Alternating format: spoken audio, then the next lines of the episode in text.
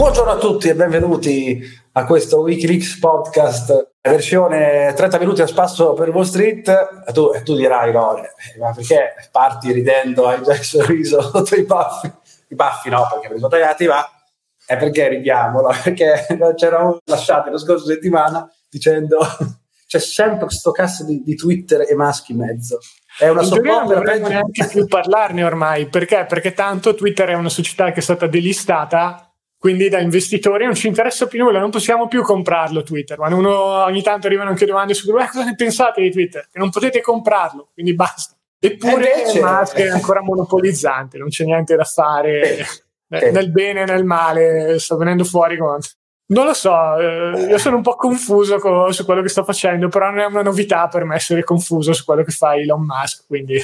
Io ti dico, come dicevamo l'altra volta, comunque un obiettivo lui ce l'ha sulla piattaforma. È uscito tutto sto casino degli $8 perché che è una cavolata a livello proprio monetario. Ideologicamente sono d'accordo con quelli che fanno casino. Spieghiamo un attimo brevemente cosa sta succedendo. Vai. Su Twitter, come su altre piattaforme, c'è questa spunta blu che tipo vi permette di essere autorizzati come personaggio conosciuto, chiamiamolo così. C'erano i VIP, altre persone. Qual è lo scopo di questa roba? Se uno ha questa spunta blu vuol dire che è il profilo originale e non è un tizio che ha messo una foto a caso e ha detto sono Barack Obama, sono Donald Trump, quindi adesso mandatemi i bitcoin. Ecco, quando chiedono di mandare i bitcoin, di solito al di là delle facce e delle spunte solitamente sono profili falsi o hackerati, però vabbè, seguiteci per altri consigli finanziari. Il problema è che questa spunta blu, cioè, a parte magari le cosiddette celebrità minori, quelle che vengono riciclate ai Ballando con le Stelle o i Grande Fratello locali o le robe così, alle celebrità importanti non gliene frega proprio niente perché sono già riconosciute nel loro campo, quindi l'avere la spunta blu è una sorta di tutela nei confronti degli utenti, così non si può dire sì, me l'aveva detto Stephen King di investire in Dogecoin. Stephen King fa cosa volete da me che ho finito il mio 1200esimo libro e su Twitter vengo solo a fare i dissing con Musk. Quindi l'idea che mi ha lasciato perplesso è il fatto di far pagare per un servizio che in realtà non offre nulla a chi se lo porta a casa, ma in realtà offre un qualcosa alla comunità. Non ha molto senso, cioè, è proprio la legge fondamentale del business. Di solito se fai pagare qualcosa è perché vuoi offrire un qualche beneficio. Si può dire vabbè, magari sei parte degli utenti autorizzati di Twitter con la spunta blu e dici sì, ma sti gran cazzi, c'ero già parte prima, non mi interessava farne parte. È un po' una di quelle classiche dinamiche per cui quando hai qualcosa gratis molto spesso diventa molto difficile poi cominciare a pagare per quella cosa. Tanti business online hanno un sacco di problemi da questo punto di vista. Okay. Magari tipo usano quelle strategie dei primi anni 2000, seconda decade degli anni 2000, dove tu metti tanto contenuto fuori che poi la gente viene, paga, ti vuole bene, è contenta. E poi scopri che se metti solo contenuto fuori, non fai nulla di marketing mirato, vendite mirato, appena fai pagare un audiolibro, un ebook, €4, ti sei venduto il sistema, vergogna. Sì, no, allora, io credo che comunque qualcosa voglia introdurre a livello di novità. Quindi... Speriamo non sia solo quello, ecco. No, dai, diciamo che allora uno dice adesso tutti stanno abbandonando la piattaforma, record di iscrizioni settimanali su Twitter, quindi evidentemente sta... Bisognerà vedere se il saldo alla fine è positivo o negativo. Esatto. Poi c'è un po' di sliding doors adesso, gente che va, esatto, gente che viene. Dice prima licenziamenti a tappeto, poi si ritorna dietro sui licenziamenti, però poi su quella onestamente casini, gente così falsa. Non puoi licenziare in metà del personale poi accorgerti che c'era gente che ti serviva, poi gente fuori dall'ufficio di Twitter con gli scatoloni per poi scoprire che non erano dipendenti, era un troll di questo tipo. Gente che blastate destra e manca.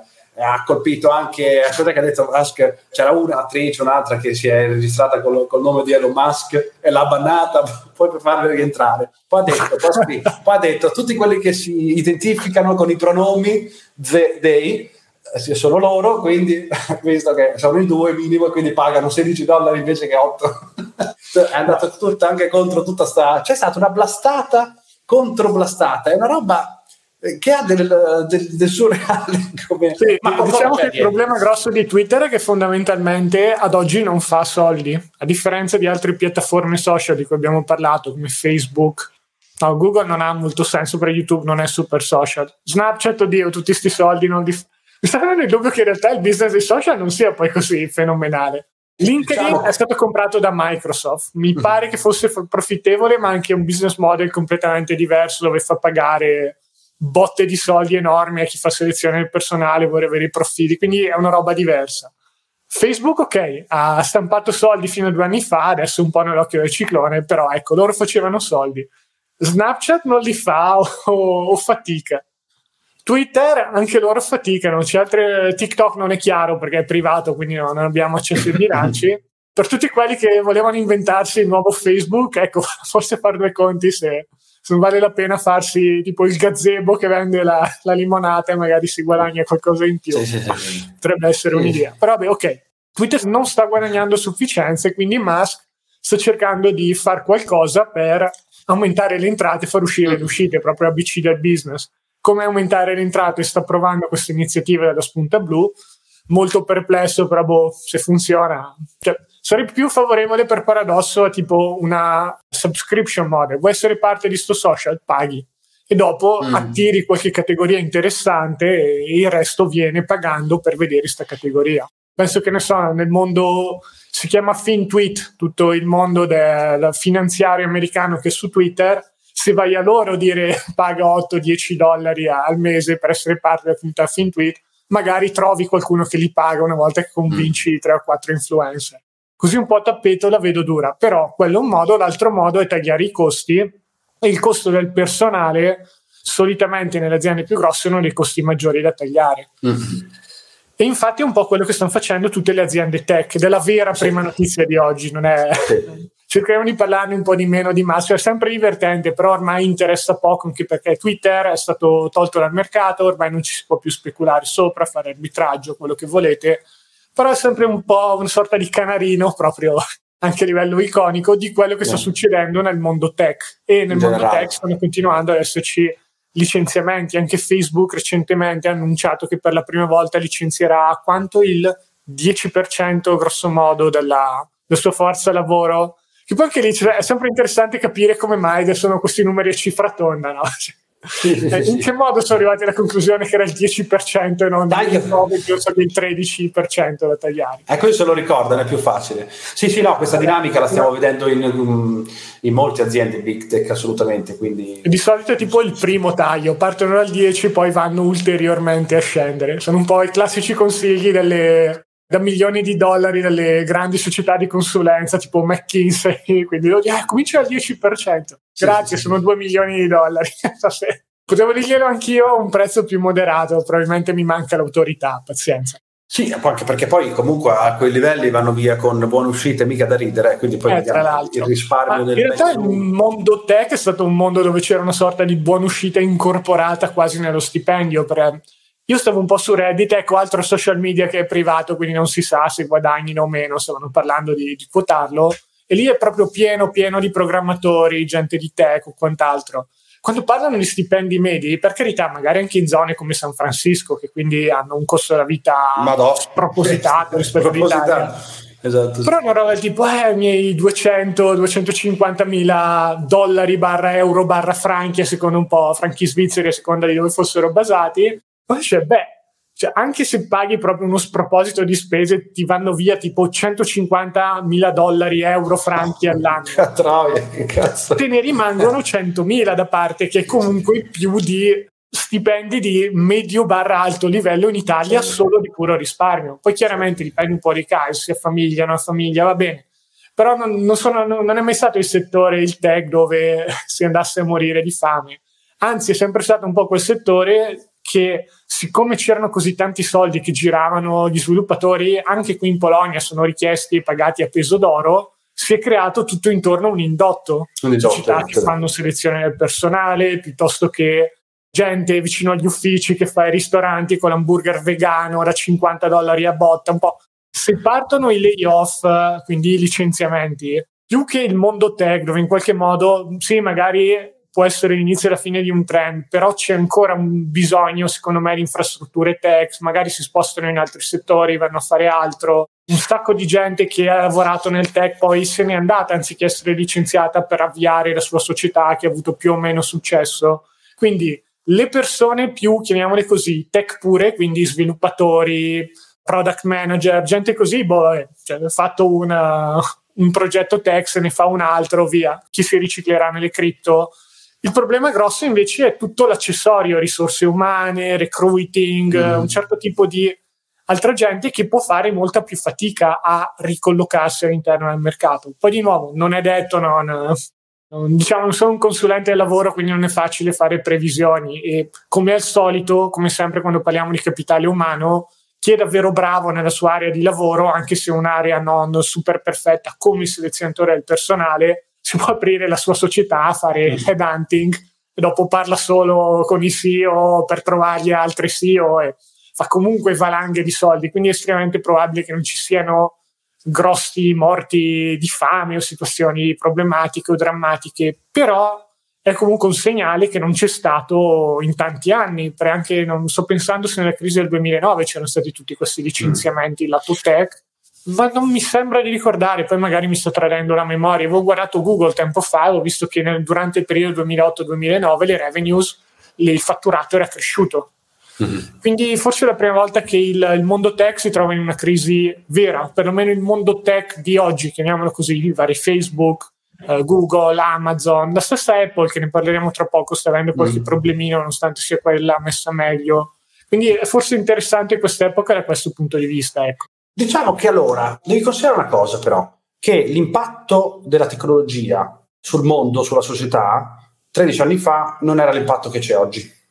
Ora se noi guardiamo l'evoluzione dove sta andando l'essere umano, dove sta andando la nostra società, Musk comunque ha avvertito di questo fatto qui, e cioè in uno dei suoi vari speech, perché fortunatamente dice anche 90% delle cose comunque è roba seria, è un genio come pochi al mondo, quindi poi ci sono tutte queste cose qui, ma è un carattere estroverso e ce ne vorrebbero molti più di lui credo nel mondo, quindi al letto di queste cose un po' goliardiche, comunque un genio, non bisogna, cioè uno così, cioè ne nasce uno ogni 1000 anni comunque. E lui nei vari speech che ha fatto cosa dice? Avverte che il problema numero uno dell'essere umano in questo momento e nei prossimi 10 anni è il discorso di intelligenza artificiale, cioè un'intelligenza artificiale che ad un certo punto può svilupparsi talmente tanto che può essere un pericolo per l'essere umano, perché inizia a sviluppare anche dei linguaggi. Una volta che tu hai messo l'hardware, una volta che ci hai messo l'intelligenza artificiale, quella poi impara da sola e diventa più, va oltre l'essere umano, quindi non so se arriveremo mai a questo. L'altro giorno con un software, non ricordo purtroppo il nome, è comunque un software di intelligenza artificiale che può produrre immagini o testi dopo che gli viene data una descrizione. Un input, esatto. Quindi, sì. Mettiamola così, a livello di immagini magari sono io che manco di sensibilità artistica, ma già si vedono le cose che possono essere confuse come fatte da un essere umano. Poi non lo so se un pittore o comunque chi ha più gusto da questo punto di vista possa dire invece no, si vede qua una roba, diciamo così, abbastanza primitiva. Lato testi, mettiamola così, al momento pare che l'intelligenza artificiale stia scrivendo come un bambino di 8 anni che mette sempre queste congiunzioni, così si vede che è ancora un po' artificioso, però ragazzi stiamo parlando di un qualcosa prodotto da una mente non umana e siamo, non all'inizio ma siamo comunque per strada di questo punto. Arriva, sì, perché tu devi considerare che quella roba lì non è che ha una crescita lineare, ha una crescita esponenziale, quindi se tu la lasci scappare senza che poi l'essere umano non ci vada dietro, è difficile che ci andiamo dietro rimanendo umani, come si può dire questa cosa qui, ci vorrà una qualche sorta di potenziamento per andare a, perché nel momento in cui tu hai una macchina che inizia a creare un proprio linguaggio, che non è un linguaggio che noi, non è ad esempio un linguaggio di programmazione di quelli che conosciamo oggi, come Java, come Python, come questi linguaggi qui, fai fatica a interpretarlo. Quindi lui dice che il pericolo è questo, a meno che non ci sia, e io sono d'accordo su questo qui, a meno che non ci sia un evento estinzione davanti a noi, e quindi ritorniamo al medioevo, il mondo che noi avremo fra 10 anni sarà molto dopo più le bombe atomiche, adesso la singularity moment. Il rischio c'era, nel senso che effettivamente se io penso dove sta andando la società oggi, e ripeto, non c'è un evento che ci vada tutti al medioevo, la società fra 10 anni sarà molto più dipendente dalla tecnologia. C'è il down adesso della tecnologia, ma credo che comunque se la società sarà sempre più dipendente da quella roba, semplicemente la tecnologia evolverà in quella direzione lì, quindi magari si faranno meno... Non penso che ci sia un down della tecnologia come settore, penso solo che abbiano assunto troppa gente perché pensavano di andare avanti e espandersi in maniera esponenziale. Adesso è una crescita che sta assumendo ritmi più umani, o c'è comunque una contrazione economica, quindi bisogna tagliare un attimo il grasso. Però non è che il fatto che Meta stia tagliando dipendenti, Twitter stia tagliando dipendenti, va a indicare il fatto che nessuno utilizzi più i social media. Sì, magari sono usati in modo diverso, ne abbiamo parlato anche un po' fuori podcast, sì. La gente preferisce vedersi dal vivo piuttosto che strillarsi in faccia le peggio cose online. Sì. Però sono comunque tecnologie che esistono e vengono utilizzate ancora. Penso anche solo alla banca, che adesso vogliono tutti le app, le contro-app. Senza uno smartphone quasi non riesci ad accedere al tuo conto bancario. È un mondo in evoluzione, quindi ci sarà qualcos'altro, quindi è un settore che raccoglierà sempre più personale, quindi quella gente in qualche modo che magari rimane a casa oggi magari sarà messa in altri settori. Credo che questi, comunque, essendo queste aziende raccogliendo le migliori menti a livello mondiale, questi si inventeranno qualcos'altro. Tanto sì, tu lo hai detto, no, piuttosto che essere concentrate su dove farci fare click. Adesso magari posso andare a risolvere altri problemi. Altre problematiche, oppure magari rimanere sugli stessi settori, però e facendole evolvere. Cioè oggi non puoi trascendere da uno smartphone. Ora, al netto che con lo smartphone ci puoi fare anche delle minchiate, però c'è gente che con lo smartphone ci lavora. Magari non esisterà più lo smartphone, domani esisterà un'interfaccia neurale, esisterà un ologramma. La pubblicità, il business dell'advertising non è che fra 10 anni non ci sarà fatto in un altro modo. Quindi, da questo punto di vista, ho il terrore che facciano tipo le case intelligenti, che puoi pagare meno con l'affitto se ti parte la musichetta pubblicitaria alle ore del giorno. Spero che è una roba così. Ma introdurranno magari delle cose, che si parla di questo sistema di crediti sociali, fatto affitto as a service, oppure che ne so, hai un credito. Che ne so, hai un credito green, vuoi consumare quella roba lì, ti scalano il credito green dal tuo portafoglio socio, ma che cazzo, cioè in qualcosa comunque introdurranno, quindi purtroppo saremo sempre più dipendenti dalla tecnologia. Dico purtroppo perché dopo, se si va oltre quella cosa lì, quanto è più indietro. Un po' come oggi, no? Cioè oggi, se non andasse internet, ritorni al Medioevo, fondamentalmente. E questo è un problema, perché siamo andati talmente oltre che adesso siamo dipendenti, lo siamo già oggi. Ci eravamo già arrivati lato anche industriale, no? Cioè, quando abbiamo introdotto i robot nella catena di montaggio, comunque automatizzato tanto la produzione, se va via un robot c'è tutto il materiale inutilizzabile, bisogna ritornare ai processi che... Quello è vero, il problema è che ci sono delle infrastrutture di base oggi che servono per proprio l'essere umano, parlando anche di rete elettrica, rete idrica, rete fognaria, è tutto gestito dai software. Se si portano questi lì è finita, cioè domani mattina si fotte tutta la roba del centro commerciale perché si perisce tutta, non c'è più l'elettricità perché è tutto gestito da software. Ora, se quei software tu li metti in mano, può essere creato dall'essere umano, ma ad un certo punto questi software devono comunicare tra loro. C'è un computer centrale che determina come funziona questa roba, e quella è un'intelligenza artificiale. Capisci il rischio che c'è in questa roba? Per parlare di tutti i sistemi missilistici a livello mondiale. Però io l'ho messo nella stessa pila dei rischi nucleari, degli inverni atomici. Se succede, cosa devo farci? Non so neanche. No, quello magari no. Lo sai che c'è sempre la valigetta col pulsante rosso che si porta dietro il presidente, quindi quello sarebbe una. Se lo fai vuol dire che azioni a mano. Però tu guarda fra 10-15 anni. No, ma per dire, cioè, tutti questi eventi estremi di nuovo sono quelle robe su cui c'è zero controllo, quindi... C'è zero controllo, sì. No, probabilmente lo sai come evolverà la situazione. Evolverà che saremo sempre più dipendenti dalla tecnologia. E succederà così perché non la puoi fermare questa cosa. Com'è che fai? Vai da Apple, vai da Facebook, vai da Google e gli dici: oh, basta, non dovete più evolvere, dovete chiudere, basta, siete arrivati al massimo della tecnologia, al massimo dell'evoluzione, adesso bisogna fermarsi. C'è un modo per fermare la tecnologia?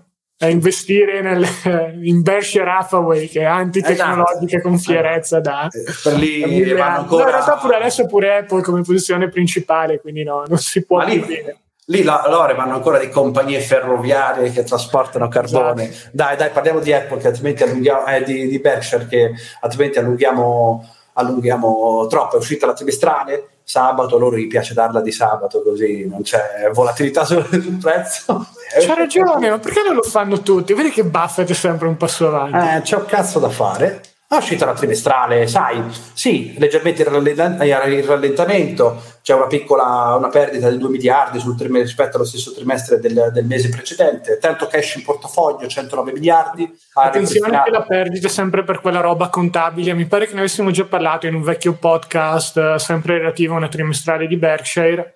A livello di perdite devono essere considerate anche le variazioni positive o negative del portafoglio di investimenti, quindi sono perdite non i risultati della utile o perdita, quello che vedete tipo se andate su Yahoo Finance, su queste esatto. Non che valore dovete guardare, il valore degli utili operativi, che infatti sono gli utili operativi, sì, no, quelle sono perdite non realizzate, esatto, quindi non è che sono perdite incassate, è un valore di portafoglio che è sceso.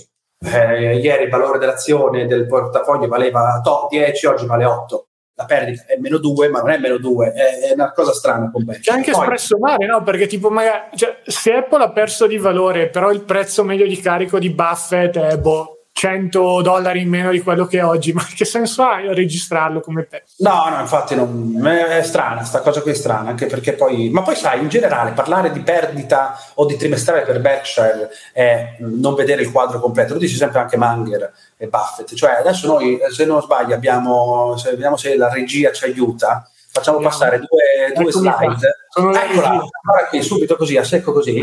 Cioè, allora, rimane impressionato, Lore, tu dici Berkshire, vabbè, c'ha il portafoglio, dopo lo vediamo, c'ha le sue partecipazioni in Apple, in Bank of America, in Chevron, no, quello lì è il portafoglio che noi vediamo quando rilasciano i cosiddetti 13F, quindi le sue partecipazioni, e ne ha comunque una ventina, 20-30 aziende. Quindi invece ci sono le aziende che la Berkshire possiede direttamente, cioè possiede completamente. Guardami che sudando la lista che abbiamo messo in sovraimpressione vedo Duracell. Tutte le volte che vi comprate una batteria per cambiare il telecomando state dando soldi a Warren Buffett. Ma non lo sapevo questa cosa qui. Ma è una roba assurda, Lore. Cioè tu ti guarda solo il comparto energia, quanta roba c'ha dentro, assicurazioni, compagnie ferroviarie. Le assicurazioni sono i 2 rami principali, poi hanno un po' meno manufacturing, quindi industriale, e potremmo chiamarlo tutto il resto. Se chi si è letto le lettere di Buffett conoscerà più i nomi di questo settore, ad esempio Sea Candy, ste caramelle, cioccolatini che in America pare siano super popolari,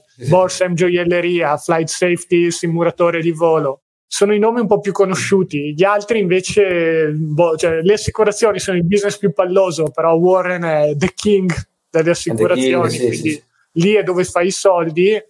E Berkshire Hathaway Energy, da quello che mi pare di aver capito, era un modo interessante di mettere a lavoro enormi somme di capitale per avere un rendimento ok. È un po' il classico ragionamento che l'abbiamo fatto spesso, quando si mettono tanti soldi sui mercati al lavoro, portare a casa un rendimento alto è difficile.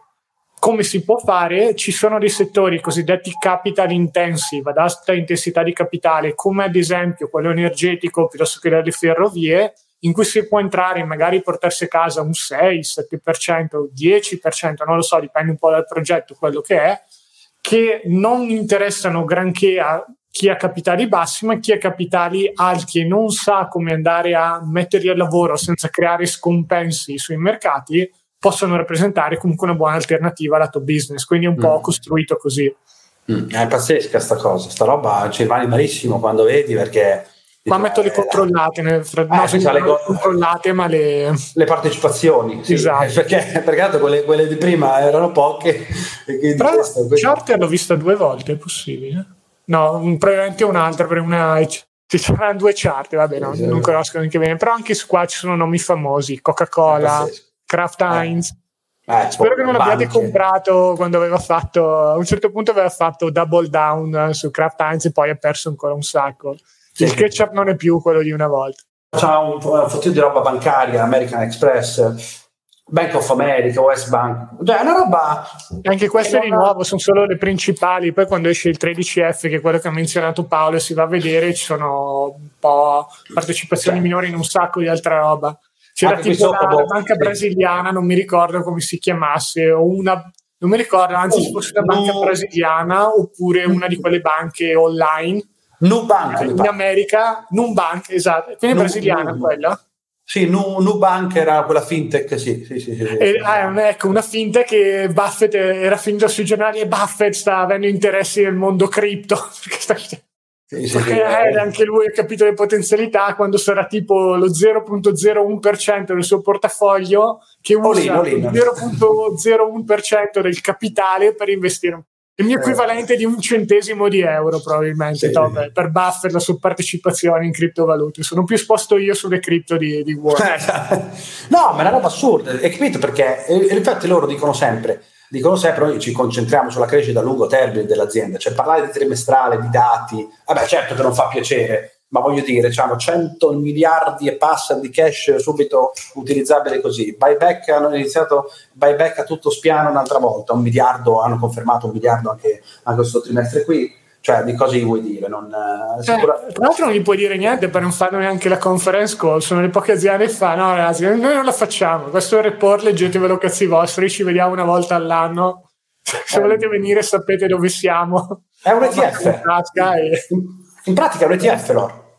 È come se fosse un ETF sta azienda qui, è un fondo che ha un ballo di roba dentro ultra diversificato, tra l'altro non si può dire che non sia diversificato. Infatti ecco, potremmo metterla così da questo punto di vista, hai sollevato un punto interessante, tanti dicono ma allora cosa compro a fare un ETF come lo Standard & Poor's, piuttosto che un ETF ben diversificato, mi compro Berkshire che è come se fosse un ETF.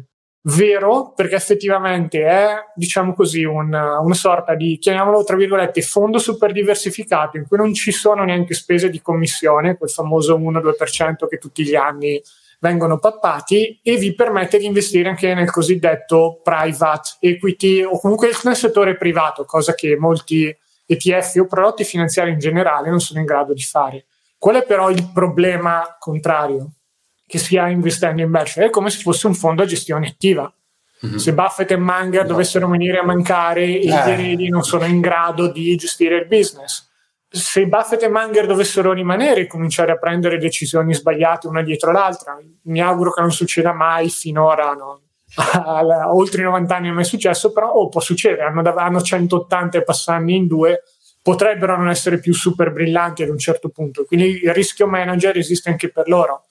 C'è la questione che è una società comunque americana e la maggior parte del fatturato utili arrivano da comunque un mercato americano che oggi è quello più dominante, tra 20 anni chi lo sa, quindi si può dire che Berkshire è una sorta di, più che di ETF, chiamiamolo così, fondo comune con dei lati interessanti, però prima di andare da soprattutto da italiani e dire no adesso mi compro botte importanti di Berkshire Hathaway perché tanto è come avere un ETF, attenzione. E anche a livello di rendimenti rispetto a comprarsi uno Standard & Poor's negli ultimi 4-5 anni che è stato molto più pesante sul lato tech, si è portati a casa dei rendimenti molto interessanti. Ci dovesse essere un nuovo settore del futuro, Paolo parlava di intelligenza artificiale ma potrebbe essere qualsiasi cosa, sì.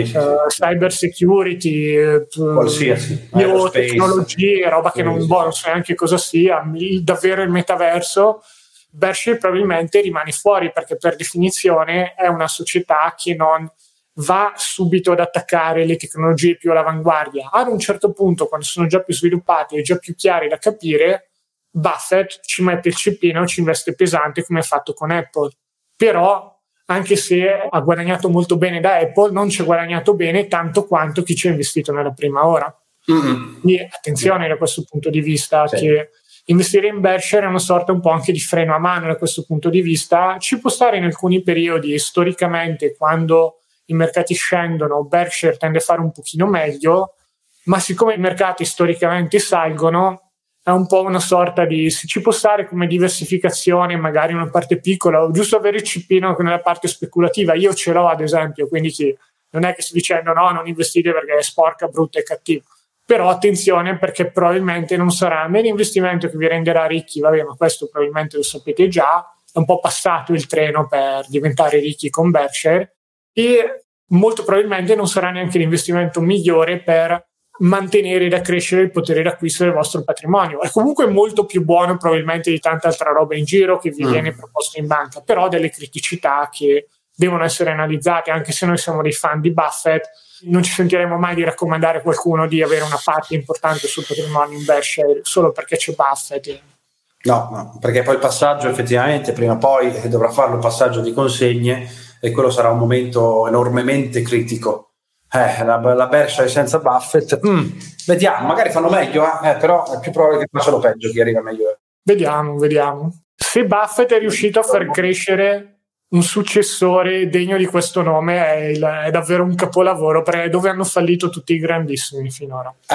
Quindi è uno che supera Buffett, non so, magari è già nato. Non so, sarà difficile, quindi sì, questo è il motivo per il quale. Poi un ETF generico sugli indici americani, comunque già Berkshire di fatto già lo compri se compri un ETF sull'America, è una delle prime aziende in posizione, tra l'altro, quindi sarebbe pure un doppione metterci ancora più soldi, quindi. Pure il mondiale, non è che nel mondiale Berkshire non c'è il suo te sarà quinta, sesta posizione adesso, quindi insomma è mia piccola. Ma prima hai parlato di Apple, perché? E con questo concludiamo il podcast, la terza notizia la accenniamo giusto perché tanto qui non si capisce un cazzo quando parliamo di Cina. Cosa è successo? Sembrerebbe che stiano riaprendo, c'è sto leak che è uscito, forse è finita la politica zero Covid, poi anche lì vedi cose contrastanti. È uscita sta notizia appunto di Apple che ha problemi lì nella fabbrica Foxconn a produrre sti iPhone, la sta spostando, ma già sto processo da tempo che lo fa, che l'ha già fatto, ha spostato un po' di produzione in India. Arrivano delle robe contrastanti, perché poi vedi. Questo lo diceva anche Taleb, mi pare, che tanti stanno parlando di fine della globalizzazione, ne avevamo parlato anche noi, perché ci sono comunque certi eventi anche politici, nazionalistici che stanno soffiando. Taleb ha una posizione un po' diversa, dice: è la fine di una globalizzazione orientata al portiamo tutto in Cina. Per quanto riguarda la parte manifatturiera, si sta aprendo, secondo lui, una parte più delocalizziamo, quindi andiamo avanti con questo processo, ma in altre nazioni sono diverse. Non lo so, è un punto di vista interessante, non dovrei vedere qualche numero a riguardo, però potrebbe anche essere una chiave di lettura interessante. Può darsi, assolutamente può darsi, quindi, perché comunque lì c'è un certo tipo di politica, vedi, sulle aziende anche c'è un certo tipo di politica e l'abbiamo visto, insomma, come la pensano. Magari nel lungo periodo non dico che non sia la scelta giusta, perché questa roba qui comunque di non creare, di non far nascere dei monopoli, che è quello che invece ha permesso gli Stati Uniti, perché è un'economia basata sul capitalismo puro e deregulation puro. Lì però vedi, hai dei colossi che poi sono diventati talmente grandi da creare qualche problematica proprio anche a livello politico, perché insomma. Quindi la Cina vuole una crescita un po' più corale, dice no, non ci deve essere il mega colosso che decide su tutto, il monopolio, permettiamo che ci sia il comunista cinese. Diciamo che no, non lo so, sicuramente nel breve fa male questa cosa, l'economia, magari a lungo c'hanno ragione loro, Cioè mentre magari in America hai una Apple, fra 15 anni, 20 anni in Cina ci avrai 4 Apple, perché è sempre un equilibrio delicato questo tra il molto delicato. Quanto, diciamo così, uno Stato deve intervenire, fare investimenti e o proibizioni strategiche per proteggere piuttosto che, diciamo così, affossare certi settori, e quanto lasciare la mano al libero mercato. Storicamente finora l'intervento statale si è dimostrato fare più male che bene nella maggioranza dei casi, ma ci sono anche dei casi un po' meno conosciuti o comunque in cui l'intervento statale è stato poi, diciamo così, ridimensionato a livello di narrazione, però c'è stato, dove effettivamente ci sono state dei periodi importanti. Penso ad esempio alla Corea del Sud, piuttosto che al Giappone. Ci sono state delle sorti di, perlomeno diciamo così, collaborazione tra lo Stato e il settore privato, che tirando nella stessa direzione hanno creato dei veri e propri miracoli economici. Paradossalmente so di meno di quello che sia successo in Italia, non so se dopo Seconda Guerra Mondiale il governo abbia fatto qualcosa di geniale, quindi se abbiamo qualche storico gli ultimi 70 anni dell'Italia ci vuole dare qualche illuminazione a riguardo, sta a X Invest, ascoltiamo con piacere. Di solito va più male che bene, però quando funziona tende a funzionare meglio rispetto a una delle due componenti, anche la sola forza del mercato, mettiamola così, che rilancia un settore.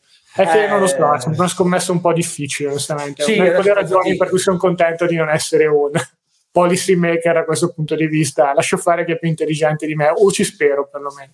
Fai fatica, può essere la scelta giusta, perché poi un'azienda che crea un monopolio, che si mangia il mercato, che si mangia qualsiasi azienda, anche facendo concorrenza scorretta, perché in USA e anche in Europa vediamo, a volte arrivano multe antitrust e roba così, società che si avvantaggiano dal punto di vista fiscale, che comunque riescono a eludere miliardi di tasse. Invece non è che è proprio giusta questa cosa qui, capito? Quindi la deregulation totale da una parte, sbagliata, troppo interventismo statale dall'altra pure, fa schifo, ha creato sempre disastri. Forse la Cina nel lungo fa un sacrificio di breve per avere un beneficio di lungo periodo, nel breve soffre, però adesso fai molta fatica a capire questi tra 15-20 anni.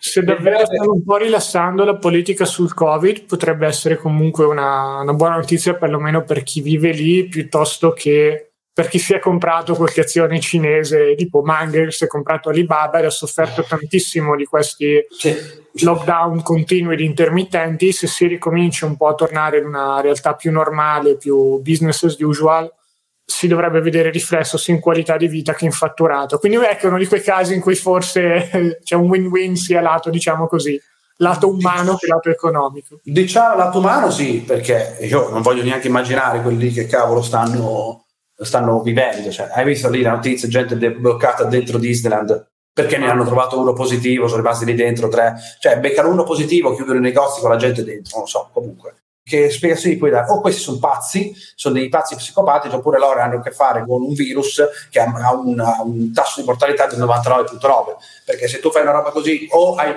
stai affrontando un qualcosa di enormemente pericoloso, oppure sei un pazzo scatenato se fai una roba così. C'era chi diceva anche che i vaccini che avevano prodotto offrivano meno immunità e quindi non potevano tornare a uno stile di vita più normale, considerando anche il fatto che con tutte queste politiche Covid zero non hanno fatto girare, tra virgolette, l'infezione a sufficienza per sviluppare un po' di immunità qui e là. Però di nuovo non sono un immunologo, è anche passato il periodo dei immunologi e virologi, quindi non credete a quello che ho detto come se fosse Bibbia, sto un po' andando anch'io a fai fatica di quello che potrebbe essere, ma non ho le basi per poterlo dire, quindi è più un'idea che ho, ma potrebbe essere sbagliata. Non sai effettivamente che cosa c'è dietro, però una cosa la sappiamo, che il problema dell'apertura, loro sono riusciti a contenere l'inflazione con questa cosa qui del lockdown, quindi a livello umano ci sono anche stati dei numeri un po' taroccati, rimane comunque probabile, ma quello lo facciamo anche in Occidente, perché in Occidente se dovessero tirare fuori le statistiche vere saremmo già a doppia cifra, altro che 8-9%, siamo già al 20 e passa, comunque meglio non dirlo. Su molti prodotti sì, e vedrai che tireranno. Parli di inflazione, io mi riferivo ai casi di Covid, dove 4.000 su un paese di 1 miliardo di persone mi sembra abbastanza improbabile. Anche quello, magari ci può essere, sì, i dati fai fatica, perché poi è sempre lì, chi è che controlla i dati? Figurati. Comunque, detto di questo, a noi cosa ci deve interessare? Mettiamola così, per fortuna è finito il periodo di bollettini giornalieri. Sembrerebbe, occhio che vediamo, speriamo bene. No, questa cosa è positiva per loro, sicuramente a livello sociale, perché deve essere dura vivere in quelle condizioni. È un problema per il mondo.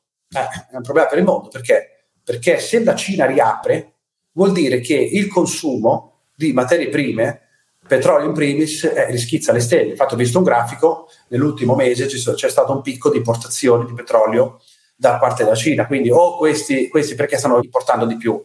Quindi abballa l'ipotesi che effettivamente questi stanno ritornando a un 100% di apertura. Ora, se questi ritornano al 100% di apertura, con i prezzi comunque tesi sul comparto materie prime, con un'inflazione che comunque in Occidente è ancora alta, e questi ricominciano a consumare, è un problema allora, perché diciamo così, il controeffetto, che se ricominciano ad aprire si risolvono i problemi della supply chain, quando abbiamo parlato di Apple e Foxconn, pare che adesso con tutte queste aperture e chiusure sia rimasta indietro nella produzione, quindi si creano magari tempi di attesa più lunghi, gente disposta a pagare i prezzi più alti per avere qualcosa prima. Se questo si avvia, ci può essere una sorta di sgonfiamento dell'inflazione su determinati tipi di beni, magari rimane sulle materie prime, che è quella un po', diciamo così, più pericolosa anche per paesi emergenti. Ne abbiamo parlato tante volte, che se aumenta troppo il prezzo del cibo, per noi è un problema per il portafoglio, per loro un problema di vita.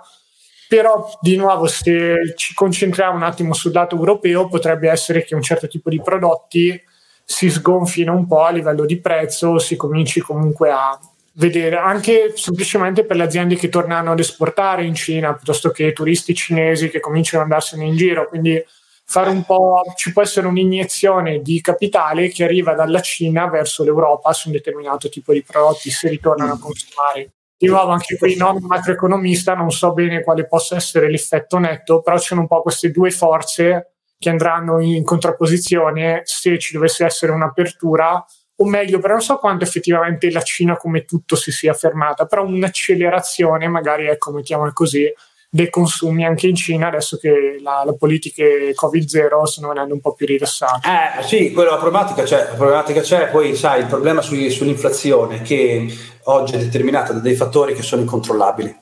Ci sono dei scenari geopolitici che sono negativi, adesso uno è concentrato molto sul discorso Russia-Ucraina, ma ci sono almeno 4 tipi di conflitti che potrebbero scatenarsi, 4 tipi di teatri a livello mondiale, quindi hai capito, cioè se tu hai un problema da quel punto di vista, perché guerra, tensione geopolitica vuol dire meno produzione, delle aziende che si fermano o comunque non producono più quella cosa e riconvertono, quindi se questi iniziano a consumare come se non ci fossero domani e scoppia un qualcosa, ad esempio tiriamo 2 paesi a caso tra Iran e Arabia Saudita, hai voglia dove va il prezzo del petrolio, capito il discorso? Questo è il discorso geopolitico che per ora non c'è stato, o comunque negli ultimi anni c'è stato, ma ce ne siamo tutti battuti le balle fondamentalmente, perché tanto erano tutte cose lontane, vabbè, sarà un problema loro. E adesso però sono grossi i teatri che potrebbero svilupparsi. Noi lo diciamo sempre, non ci possiamo fare niente su questa cosa qui. Però sulla soluzione, se uno, io sono uno di quelli che pensa che l'inflazione non si abbasserà nei prossimi 12-18 mesi, anzi la vedremo molto più alta di quella che vedremo adesso, proprio per questo fattore. Quindi intanto fanno dei paralleli con la situazione negli Stati Uniti, dove c'è stato un livello di inflazione simile a questo negli anni 70 per una decina d'anni, quindi due botte inflattive, quindi lì che fai? Lì hai una grossa perdita di potere d'acquisto, noi qui in Europa lo vediamo, e come fai a risolvere questa cosa qui? Il modo c'è, ora non è che è un modo gratuito, è un modo facile, veloce e roba così, però vedi anche il dato sull'inflazione dell'Italia, 10.7%. Benvenuti nella doppia cifra, in Polonia 10.7, allora inizia a essere pesante. Io dico, vabbè, magari un picco, domani cala. Il problema è se non cala ed è strutturale e dura 4 anni, il problema sui risparmi sarà enorme, quindi uno sembra che investire, aumentare il capitale umano, sempre solite ricette noiose, tra virgolette, noiose, ma o si fa quello o niente, quindi o niente. Il problema è quello lì, cioè non è un problema, è un'opportunità, però se uno si mette nell'ordine delle idee che questi maledetti soldi adesso vanno investiti in un certo modo, non a cavolo così, comprano ETF o lì sopra, oppure c'è una grossa perdita, si perderà molta ricchezza nei paesi europei, se stai fermo è il conto deposito, il conto deposito, ma perché mi dà il 2 adesso, ti dà il 2, però un 8% te lo bruci comunque, quindi poi investire non è, sappiamo che poi sì, di nuovo, qua nel breve anche investire in azioni non è detto che investendo sì. Chi è provato a utilizzare le azioni come strumento di difesa immediato nel 2022 si è trovato deluso, perché c'è stata una perdita sul mercato azionario e l'inflazione.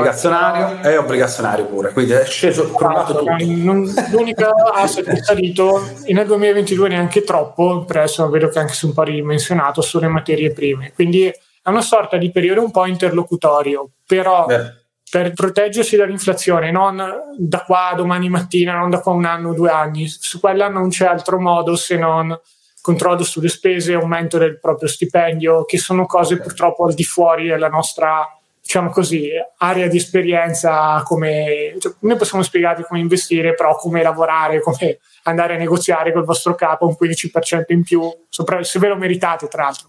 No, non possiamo farlo, però queste sono le cose che vi proteggono dall'inflazione oggi, no? Non ci possiamo oggi sì, non è che c'è la ricetta, come faccio? C'è il prodotto magico, compratevi quello, vi protegge dall'inflazione, ciao, se no ve l'avremmo detto proprio senza problemi, ve lo comprate, ve l'avremmo salutato, no, non l'avremmo tenuto segreto. Nel medio-lungo periodo quel prodotto c'è, si chiama portafoglio ben diversificato basato prevalentemente su azioni, ETF azionari ben diversificati, ma non aspettatevi una corrispondenza 1 a 1, perché altrimenti poi finite a dire ma avevano detto a inizio anno che siccome c'era l'inflazione dovevo investire in azioni, ho investito, c'è l'inflazione al 10, il mio portafoglio perde il 10, ho perso il 20, adesso se prendo quei coglioni che mi hanno detto che dovevo investire in azioni per proteggermi dall'inflazione, lì meno. Occhio, perché non è una correlazione che funziona così velocemente nel breve periodo, Provate a immaginarvi, è proprio molto semplice, chiunque imprenditore questo lo sa, se cominciano i fornitori ad alzarvi i prezzi, non sempre riuscite a scaricare tutti gli aumenti di prezzo sul cliente, nel momento in cui alzate i prezzi qualche cliente magari se ne va. Quindi non, a parte pochissime società, non ce n'è nessuna che si aggiusta all'inflazione in tempo reale, quindi adesso c'è inflazione al 10, ok, più 10% anno se vuoi stare con me, se no niente, lo possono fare veramente poche società. Quindi nel medio-lungo riescono a farlo, più spesso quelle che non riescono poi vengono retrocesse a favore di quelle che ci riescono, per quello che abbiamo parlato di ETF ben diversificato, questo ricambio avviene in automatico, ma nel breve bisogna un po' stringere i denti e soffrire, quindi è un po' l'unica strada purtroppo. Sì, ma benissimo investire, iniziare oggi, anzi con mercato a ribasso con prezzi più bassi, quindi. Sì, la possibilità di andare a break even è quasi sicura al 100%, perché intanto che il mercato vai sui massimi tu sei già in guadagno del 30%, quindi investire adesso è sicuramente la scelta valida, però non è una roba immediata, cioè bisogna sempre avere, investo adesso non è che fra un anno c'è un più 40, no, anzi 3, 4, 5 annetti. Di nuovo anche qui, se la storia è maestra, il mercato azionario statunitense in quella decade di inflazione alta e crescita un po' così non è che è esploso, anzi sì. Però poi è esploso negli anni 80, nella decade dopo, quindi anche lì è una questione di farsi due conti e dire se ho 30 anni ma ben venga un periodo così, ma io spero che stia così fino a quando ne ho 60 di anni, mi spraghi tutto, poi spara tutto a più 20 al giorno. Accumulato per 20 o 30 anni a dei prezzi competitivi. Certo. Chiaro che se uno deve andare in pensione tra 5 e 10 anni invece deve fare dei ragionamenti diversi. E in quel caso bisogna adottare delle soluzioni diverse, però dovete un po' anche sapere dove vi trovate all'interno del vostro cosiddetto ciclo di vita dell'investitore. Esatto. Chi è, diciamo così, dai 50 anni in su o comunque sta cominciando un po' ad annusare la pensione, ok, ci può stare un po' di preoccupazione, però stiamo parlando comunque di 15-20 anni di investimento davanti, finora non ci sono stati periodi con ribassi significativi su archi di tempo così lunghi. Però capisco la preoccupazione, perché magari davvero 5-10 anni un po' così fermi e poi gli ultimi anni di salita non sono sufficienti a crescere ed arrivare negli obiettivi che volevate raggiungere. Ma per chi ne ha 30 di anni, ragazzi, via, si investe e ci pensiamo domani mattina. Ma sì, è la scelta più logica.